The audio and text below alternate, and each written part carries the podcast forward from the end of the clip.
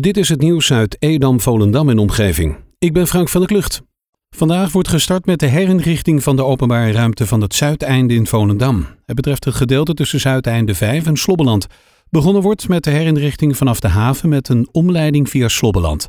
En dat duurt vijf maanden. Vanwege de omleiding is Slobbeland tijdelijk ingericht voor twee-richtingverkeer met langs parkeren. Het werk wordt in fase uitgevoerd om de bereikbaarheid voor de hulpdiensten te waarborgen. Pien van der Geest is de nieuwste versterking voor het Volendamse dameshandbalploeg Garage Kil Volendam. De 18-jarige rechteropbouwer en jeugdinternational komt over van VOC Amsterdam en hoopt in Volendam de volgende stap te kunnen zetten. Met VOC speelde de handbalster uit Beverwijk al twee keer tegen damesteam Garage Kil Volendam. Met de komst van Van der Geest begint het team steeds meer vorm te krijgen. Naast de nieuwe trainer in de persoon van Ortega maakte eerder ook Huberts al de overstap naar Volendam. Van 3 tot en met 13 april hebben 3181 inwoners van Zaanstreek Waterland de vragenlijst van de GGD over corona ingevuld. 83% van de inwoners in deze regio is bezorgd, met name over de eigen gezondheid en of van hun naasten. 69% is op de hoogte van de noodverordening in Zaanstreek Waterland.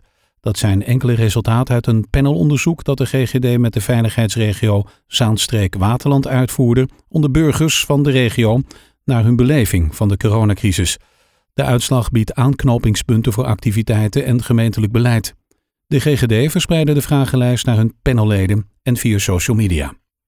De KNVB heeft FC Volendam de toezegging gedaan dat de club financieel gecompenseerd gaat worden na het besluit dat er geen clubs promoveren naar de eredivisie. Dat zegt de directeur externe betrekkingen, Kees Molenaar, tegen NH Sport. De Volendammers leggen zich neer bij het besluit van de bond en gaan geen rechterlijke stap ondernemen. Molenaar stelde in een eerder stadium voor om te loten wie van de periodekampioenen zou promoveren. Volendam, NAC en Fortuna in een pot en dan kijken wat er gebeurt. Maar dat idee is over nu Cambuur en de Graafschap ook niet promoveren. Jan Smit is de jongste Nederlander die een lintje heeft ontvangen. Naast zijn artistieke activiteiten maakte Jan Smit zich ook hard voor diverse goede doelen, zoals SOS Kinderdorpen, Make-A-Wish Nederland en het Oranje Fonds.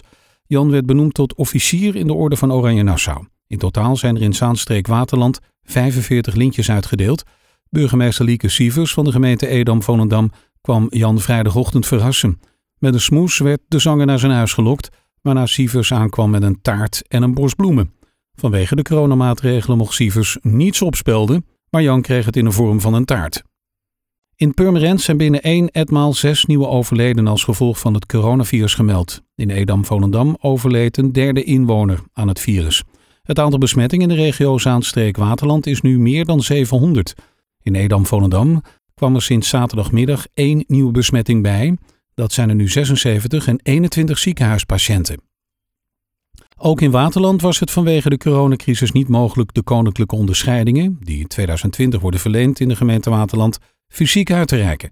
Burgemeester Sico Heldoorn heeft alle twaalf Waterlandse decorandi persoonlijk op de hoogte gesteld van hun benoeming en hen gefeliciteerd. De burgemeester heeft zijn waardering uitgesproken voor deze mensen die wat voor de maatschappij betekenen.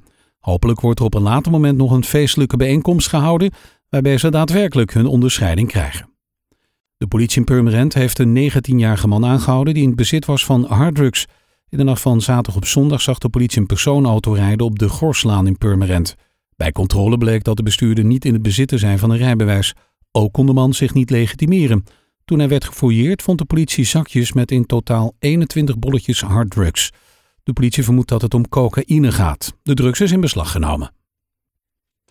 Veel aanbieders, zoals binnensportverenigingen, sportscholen en maatschappelijke instellingen, staan te springen om de sportactiviteiten weer aan te kunnen bieden. Maar ze moeten nog even geduld hebben. De mogelijkheid wordt echt straks aan iedereen geboden om iets te starten voor de jeugd. Maar om dit voor een ieder mogelijk te maken, worden afspraken gemaakt en spelregels en richtlijnen opgesteld. Richtlijnen waar ze met elkaar aan moeten houden om weer te kunnen gaan sporten. Dit heeft even tijd nodig. Dus nog even geduld tot 29 april. Tot zover het nieuws uit Edam, Volendam en omgeving. Meer lokaal nieuws vindt u op de Love Kabelkrant, onze website of in de app.